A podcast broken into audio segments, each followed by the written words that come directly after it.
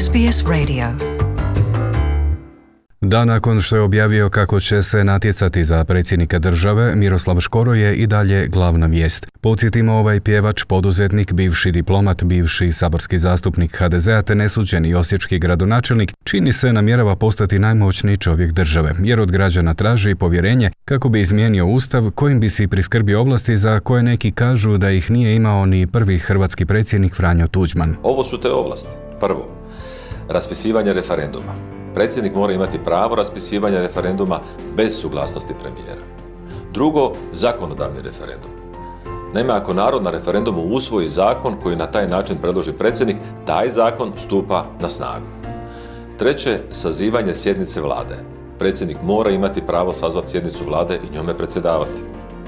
Četvrto, privremeni veto predsjednik mora imati pravo nepotpisivanja zakona do odluke Ustavnog suda. I peto, predlaganje kandidata za suce Ustavnog suda, što znači predsjedniku se treba omogućiti da on Saboru predlaže suce Ustavnog suda, a ne da oni budu rezultat međustranačkih kompromisa. Razumije li škoro Ustav temeljni pravni akt države i želi li suspendirati parlamentarnu demokraciju? Pitanja su to na koje se već dva dana traže odgovori, iako se komunikacijski stručnjaci slažu da mu je start kampanje artikuliran i smislen, te da je adresirao probleme hrvatske demokracije koji su se gomilali posljednjih 20 godina. Najveći hrvatski stručnjak za ustavno pravo, profesor Branko Smerdel, tvrdi da niti jedan kandidat ne zna za kakvu se funkciju natječe, ne znaju ustav ni kako se on mijenja, tužno je što im to uopće ne škodi. Ustavi i demokracija jedina su zaštita običnim ljudima od samovolje vlasti u službi bogatih i moćnih, kaže Smerdel, koji sada već godinama upozorava da je Hrvatskoj potreban novi zakon o referendumu, na kojem prevagu ne bi odnosila polovica onih koji na referendum izađu, već opcija za koju glasa više od polovice ukupnog broja nositelja prava glasa u Hrvatskoj. Naime, zbog referenduma o ulasku Hrvatske u Europsku uniju, kriteriji za referendum su spušteni.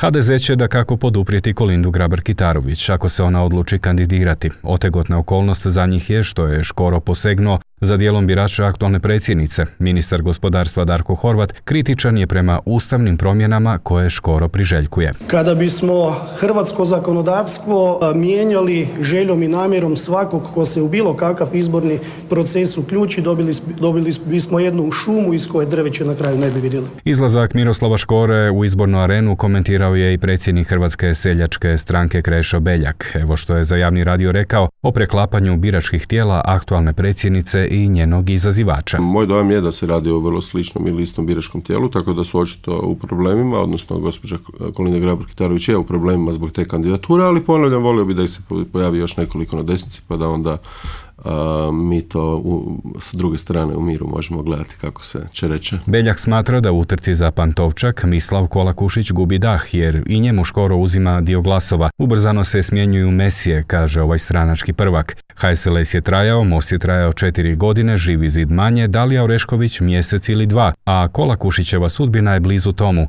Takva je vjerojatno i budućnost Miroslava Škore, kazao je šef HSS-a. Škoro pak putem društvenih mreža zahvaljuje kritičarima i podržavateljima. Kaže i Isus je tražio potvrdu svog identiteta i obrazlagao smisao svog života. Ne mislimo svi isto i vjerujte mi, to je dobro. Nastavimo razgovarati jer do sada nismo razgovarali uopće. Razgovarajmo i slušajmo jedni druge i to će nas odvesti na pravi put, zaključuje pjevač, bivši, a možda i budući političar. Hear more stories in your language by visiting sbs.com.au.